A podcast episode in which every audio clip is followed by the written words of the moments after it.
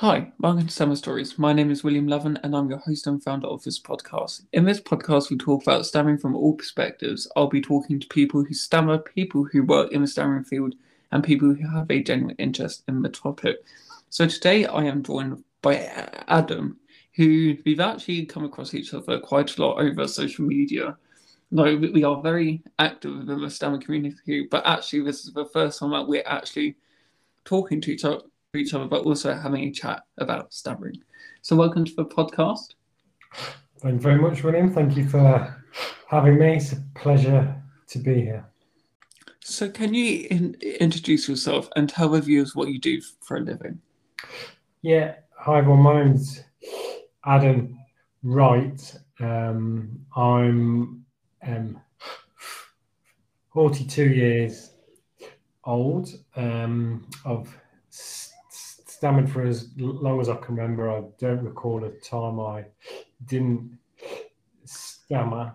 Um, and at the moment, I'm a team leader in a social work team. So if effectively I line manage social workers, that's me. Wow. Wow. So you just mentioned that you've had your stammer your whole life, like like me. Can you? So when did you first realise that you had a stammer? But also, how was it when you were younger?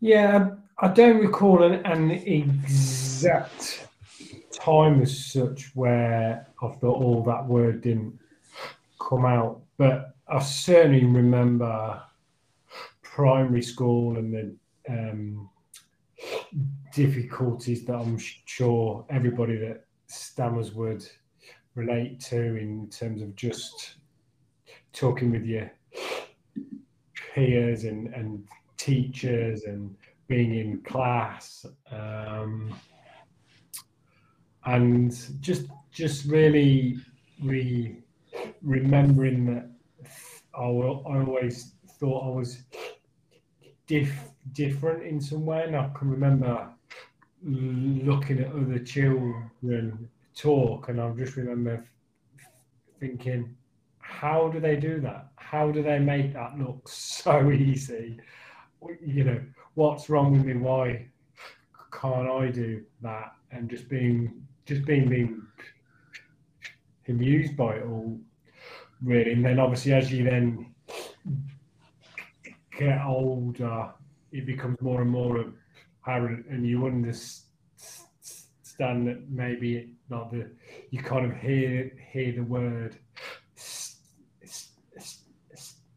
stammer, and um, that's that's what it is, and then and then you become more aware of it, and that's what you have, and that's why you're maybe a little bit diff, different to um, everybody else. But yeah, it was just a huge part of my childhood, really. When I look back, it just had a massive impact, really, on on everything you do into teenage years, and just being so fearful of speaking and just just kind of living in fear, really, of of, of, of what the day might bring at school.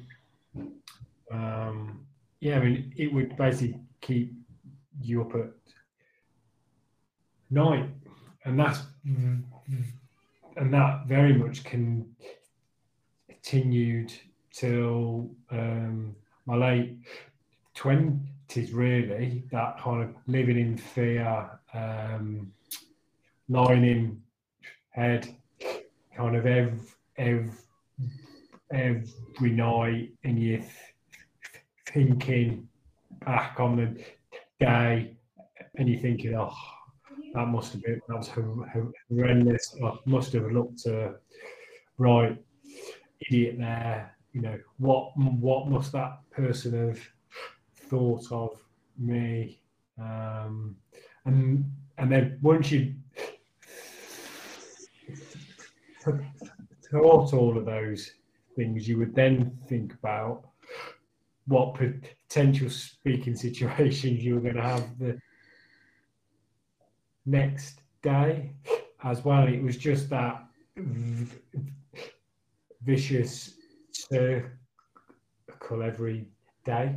Um, so the best way I, I could describe it would just be living in fear, which no child or young adult should live in fear. So yeah, I can definitely relate to like some of the things like sort of confusing because you you think oh everyone else would have this thing because it's what I have, so you would expect other people to have it as well. And like when you realise that actually, no, it's just you and a few other people. Like I saw a stat today that over 70 million in the world, 7 million, 70 million people in, in the world stammer, which is huge, but also so small as well. Yeah, and definitely.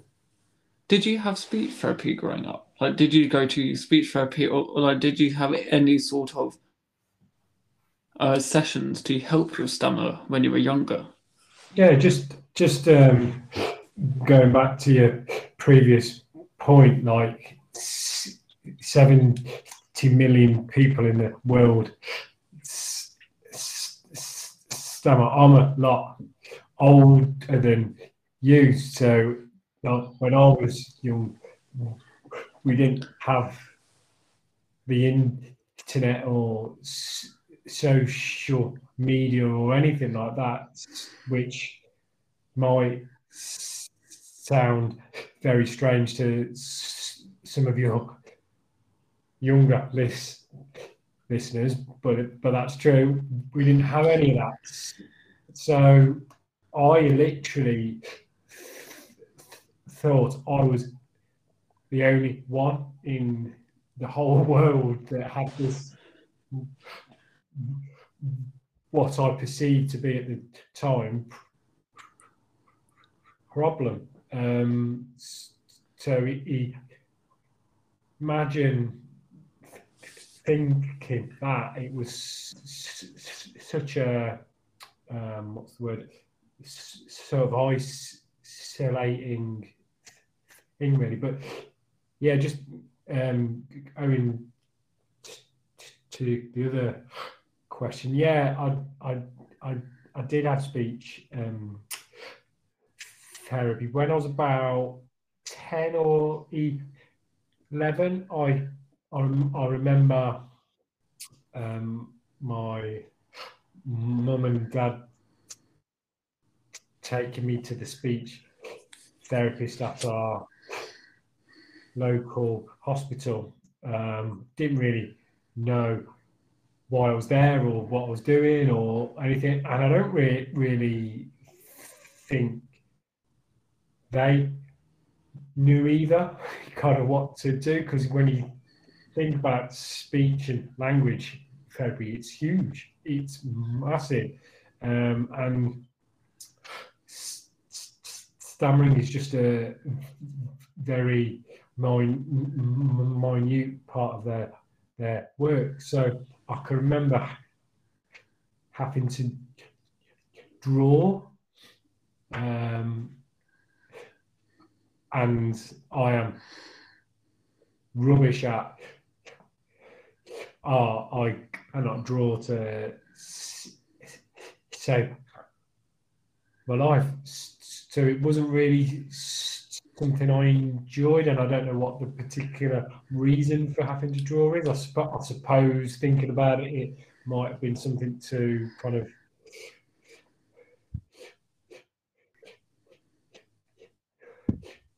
ex- express my f- feelings through it, or something like that. I don't know.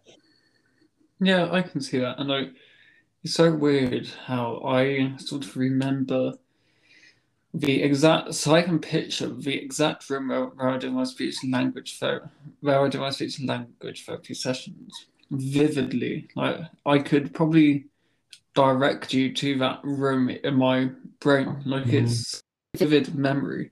And I think I so they thought that I speak properly until I was seven or eight. So teaching me sort of a, a type of sign language to show whilst I was still developing my speech when it got better. Wow. Because I sort of afternoon out like finish school early every single uh, week, I I well I just thought that was my life. Not my life, but because I was so young, but I thought that was just gonna be my what I was gonna be doing until who knows when. And then I went to secondary school, and that's when my speech therapy just stopped because you sort of at that age where they sort of can't support you as such. And then it's like, bye. And then you was you're sort of by yourself. And then I went to a school with for people with learning difficulties. And then I joined a college of four thousand people. So the anxiety of going from the different sizes really caused my stammer to get bad. So that's when I went to a Michael Palin Centre to get more speech therapy. And this makes you realise like how different speech therapy for kids and speech therapy for young adults, teenagers are, because like and how they change it, but also to sort of use the same techniques, but also develop it even more. But sadly, everyone with a stammer has their situations where it's just been awful, and like we don't want to relive it. However, we've also learned from those lessons as well. Like we've always had the times where we struggled, but we've also learned and built ourselves up from those lessons. Can you tell me a time where you struggled with your stammer, but also how you overcame that? Yeah, I can. I can think of numerous numerous times struggling really. Yeah, I, I kind of remember um, we we were we me and my wife had just moved into our first house and it was like the f- first time really you've had that responsibility of bringing up and sorting out like a, a, a, gas bill and sky and um, all that sort of things. And it was and at that time you didn't really do it on the internet. So i remember ringing sky up and trying to sort out a sky package. Um, and obviously you have to go through your name, which for most people that stammer is the hardest thing to say, and, and then your address and all, all these kind of details. And, I, and ah, it was just, oh, could not say what I wanted to say. And I just remember having the phone in my hand and just getting that frustrated that I've just threw it at the wall. Um, just just out of pure um, frust- frustration and just like that's just one in a million um, things I, I, I, I, could say. I, I, I also remember Tom at the train station as well when I was trying to order a train ticket um, and um, I just couldn't say the name of the station that I wanted to go to and and oh it's just horrendous now when I think about it. And and the um, person on the other side of the counter just got that frustrated with me just threw a pen and paper towards me to write it down. Um, and uh, yeah so all sorts of things at like school as well when when when I ask you to read out read out loud and and oh you know we've all been there haven't we I would love to talk to you about your job. Can you t- you explain what you do in more detail, but also how your stammer affects you in your everyday uh, job? Oh, that's a good question. So, I'm gonna take us back to um, 2007ish, 2008ish. So, at this at this time, I was working as um, an unqualified social worker, um, and the job was becoming really, really difficult in in relation to my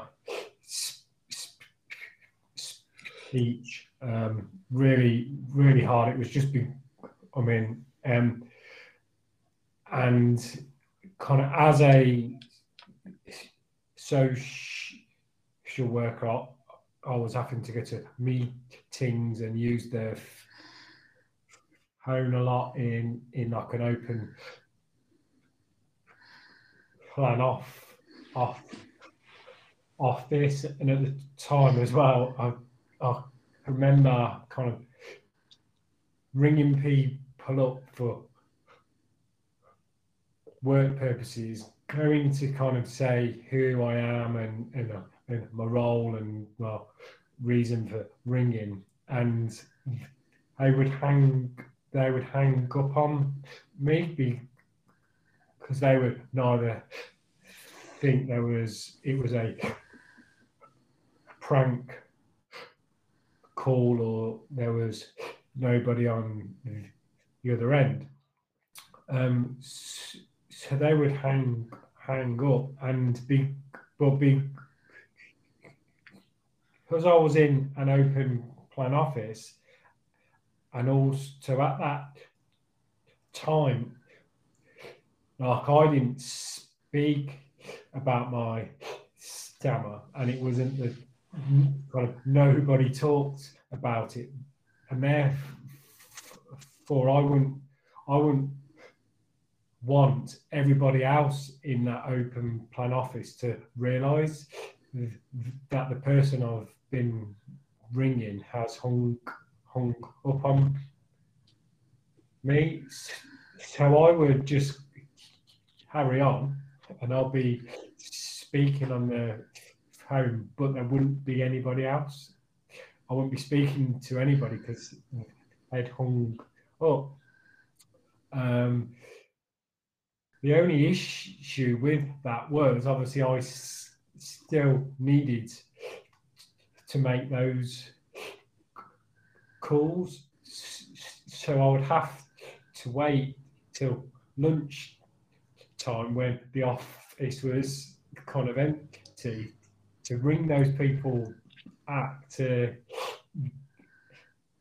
get the job done. And I also really wasn't um, speaking up as as much as I should have been in meetings, and um, I was also so turning up to meetings late be, on on purpose because I would want to miss the round of introductions that everybody always has to do and stuff like that. Really. And I, I was at the point really where I was thinking this isn't working. Like I'm letting my self down, but I'm also letting the um, individuals that I'm supposed to be working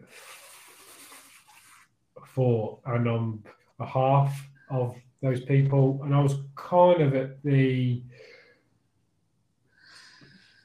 brink of just um, leaving and just going to do something completely different that didn't involve as much talking. However, just as I was thinking that work, um, who I work for, I advertised an opportunity for the unqualified social workers to um, go to uni and get their degree. And they would pay for it. They would pay for everything. And I would still earn what I was earning even though I, I would be at uni and uh, not at work. And I just looked at that and I thought what a great opportunity that is. That is amazing because at this point I'm on a mortgage and therefore I couldn't just give up work and just go off to uni and um, and all of that. And I'm thinking that is such a good opportunity. Um, but obviously, I'm thinking, well, I can't do the job as it is. It's going to be even harder as an actual qualified social worker. Um, but it was such a good opportunity that that kind of gave me the incentive to actually go and do something about my speech, and um, that's where I found the starfish project. Um, and I enrolled on the starfish project, and then I first went in June 2008, and that's really the starting point, really, for my life turning around. Um, so then, yeah, I, I did this Starfish project. I've, be, I've become a lot more confident with my speech and in me and who I was. And and I went to uni. Past that, um, I qualified as a social worker which for me was unbelievable. Like I left school with nothing really, didn't have kind of any GCSEs or anything. So I always thought like I wasn't really gonna do much in life and things like that. So yeah, it was it was it was really really good. And then on from there, I spent a few years as as a social worker, and then about four, five years ago, I, I got a job as a team leader. So, um, wow, it's kind of where I am now. wow, that's amazing. And when you first joined, like your team and and your company, did you mention your stammer straight away? Like my first, within my first paragraph of meeting my line manager, I was like, just letting know, I, yeah, I do stammer. It's not that I'm nervous or I just can't say my words right sometimes. Then she was literally like, yeah, sure, okay. Yeah, and literally, they're the most supportive team ever. Did you mention it to your team so they were aware, or like, did you sort of hide it for a bit and then you sort of told them when a situation came up or?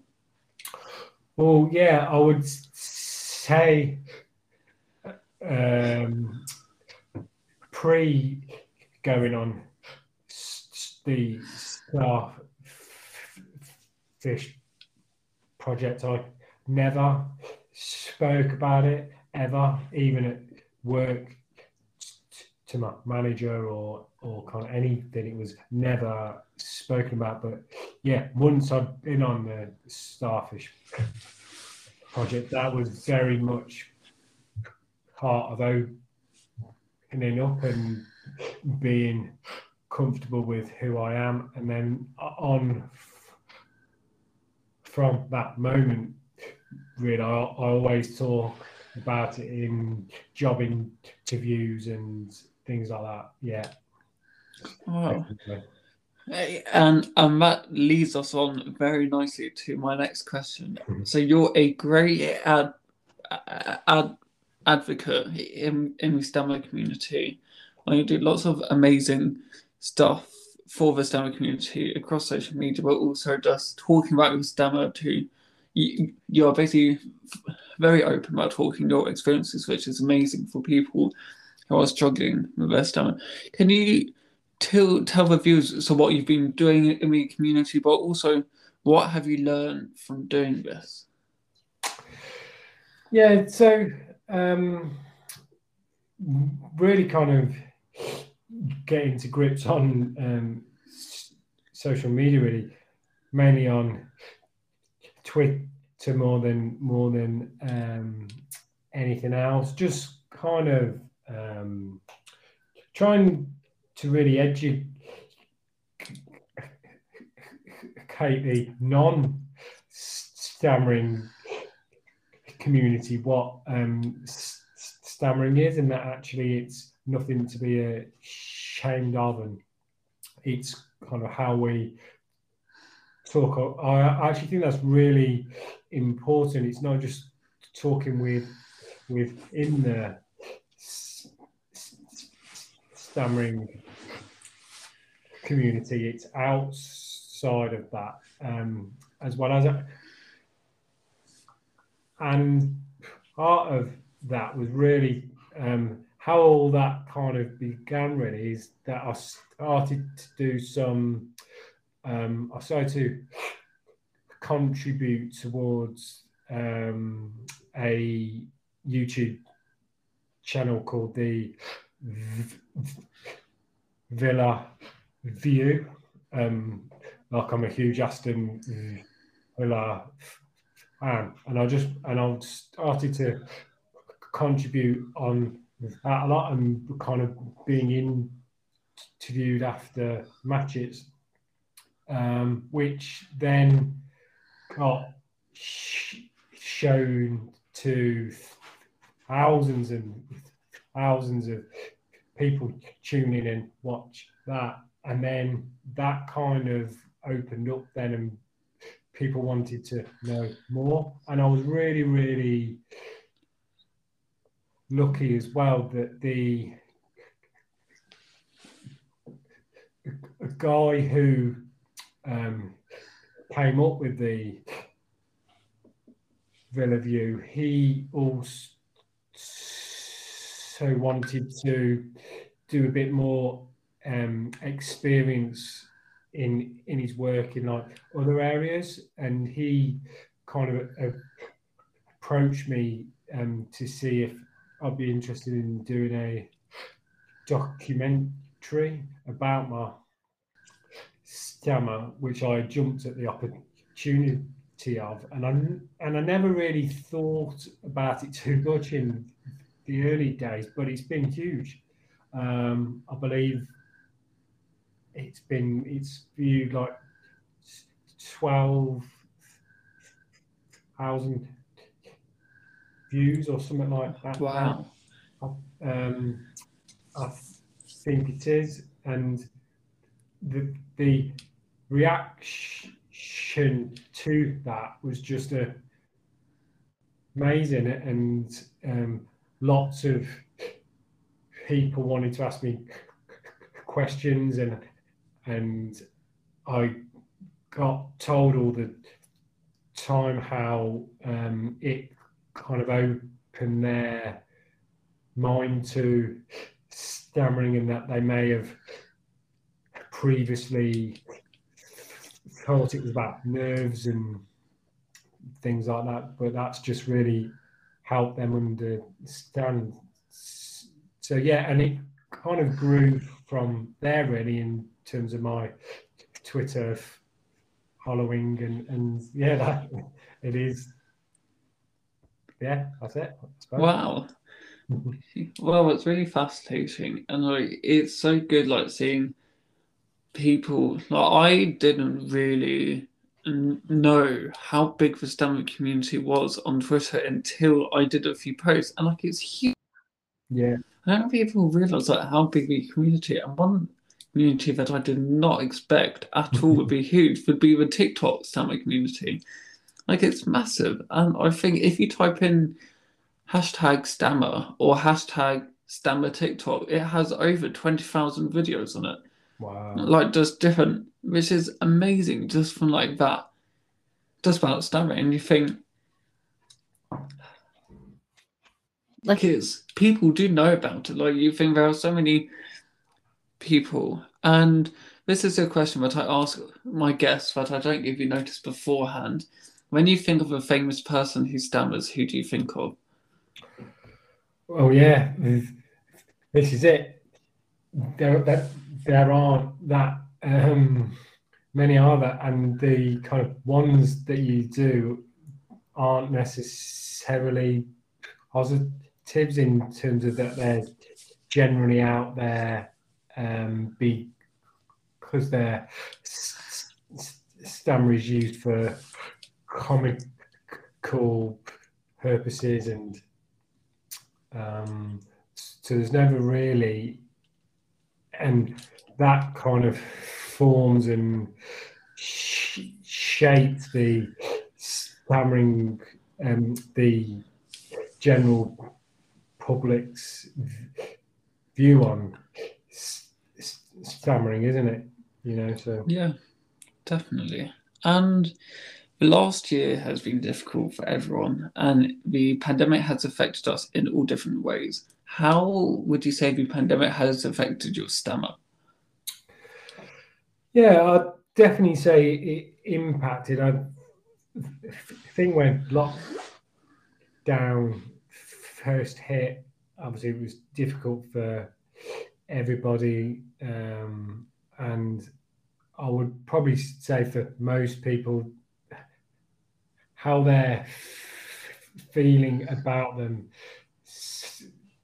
themselves and in the world in general has an impact on their stammer. So, um, and obviously we had this huge concern, um, and therefore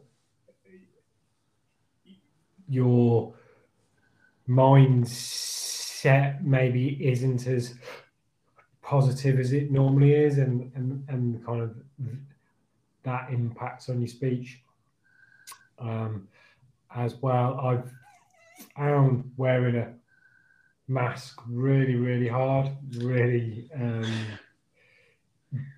difficult to the point where I actually had a mask um, made which said um, um, I stammer, you'll have to wait for the genius. Um, because when you stammer, people can obviously see that and they know instantly. But when you've got a mask on, they're just looking at you like, what is going on here? um, so yeah, I've found a mask really, really difficult, and also kind of the instant life just um, s- s- switching to being on line as well. So basically, I spent all of all of my working day on Teams um, and that's completely different as well to kind of being in meetings in real life because you don't have that natural pause um, where you can then um, speak and things like that.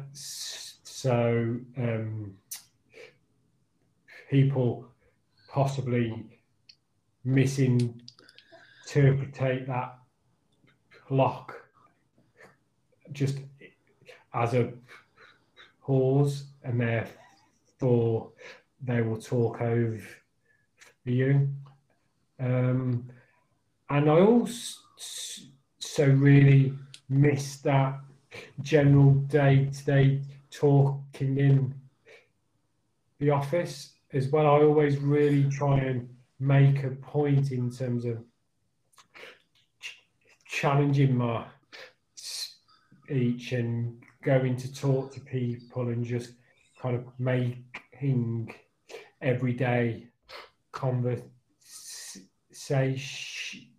with people. I really miss that as well. So you miss out on all of that, and I just think it's had a huge impact, basically.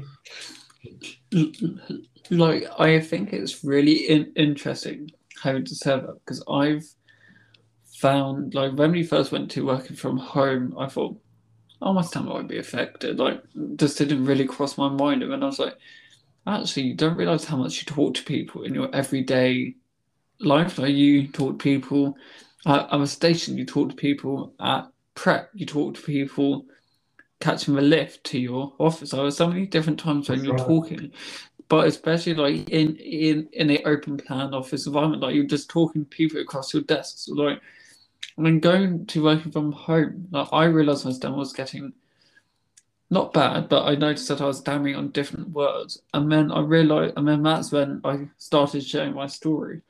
But I realized that it's really weird. And like, if I was told that I would be speaking in front of 40 people in person, I would be panicking so much. However, talking in front of 40 people on, on Zoom is a very different, like, different sort of feeling because like you can't see that 40 people, but you can see yourself, which you can't do in person. So you notice yourself stammering more if you have your camera on.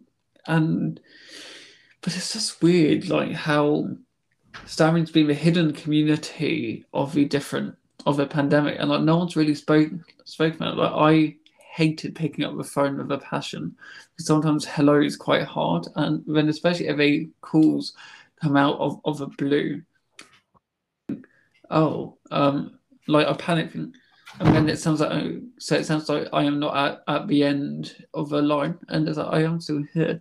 Well, because I had to talk to my team over the phone. Like I've just learned to sort of so morning or like afternoon or like how are you? Like just break up like the initial start of a conversation.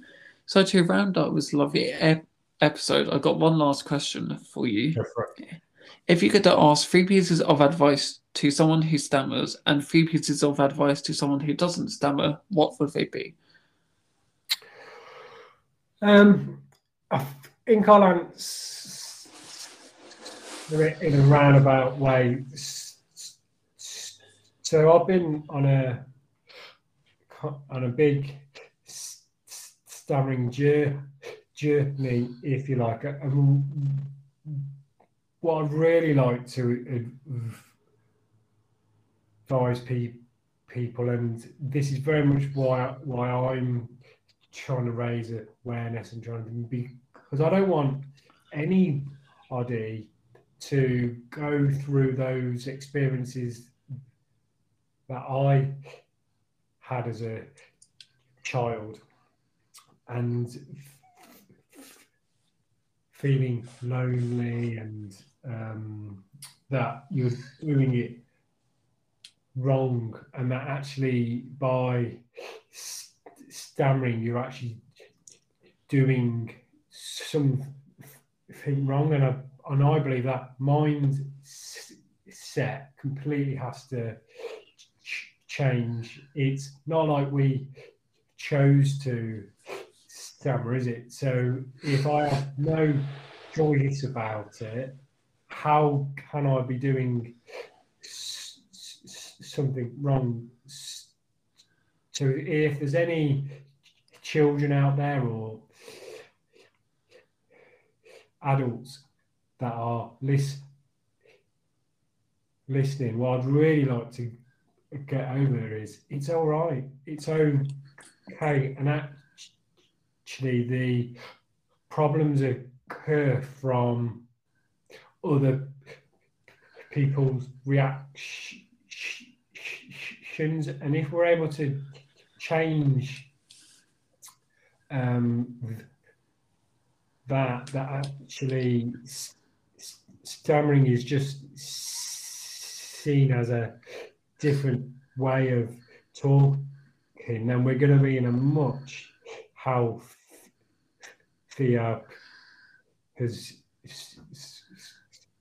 position and we've got so much work to actually do on this. But I believe as we go through the generations now, it will get easier and easier because slowly and surely that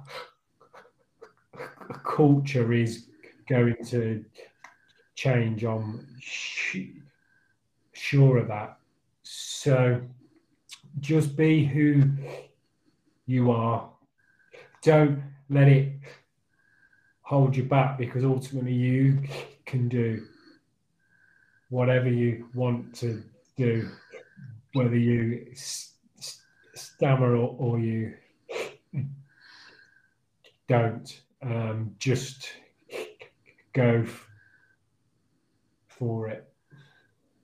Perfect. Very absolutely fantastic pieces of advice. And I would like to say thank you so much for joining me for today's ep- episode. It's been an absolute pleasure talking to you today. Thank you, William. Thank you for having me. And if I could just say, if anybody's interested in watching that documentary, then you can find it on YouTube by just searching Adam Wright living with a stammer. Plus, I, I, I will definitely include it in, within the episode by along with with your Twitter as well, so our viewers can take a look at your Twitter and your documentary as well. So, thank you so much to our listeners for joining mm-hmm. us today for this episode. It's been an absolute pleasure sharing Adam's story, and now from well, from, from when you're listening to this, we are now on TikTok where we where we are sharing different advices about stammering, but also we've also launched our brand new Stammer Stories V community, which is a community for people who stammer from across the world. You can join a Facebook group where share their experiences with others who stammer, and you can find out more within the description below of this episode. So please, if you stammer, Feel free to join. We are a, we are a brave space with members who are very happy to share their experiences from all around the world. But also remember to follow us on Instagram and Twitter where we post all our exciting updates and facts as well. See you next time in two weeks. Bye.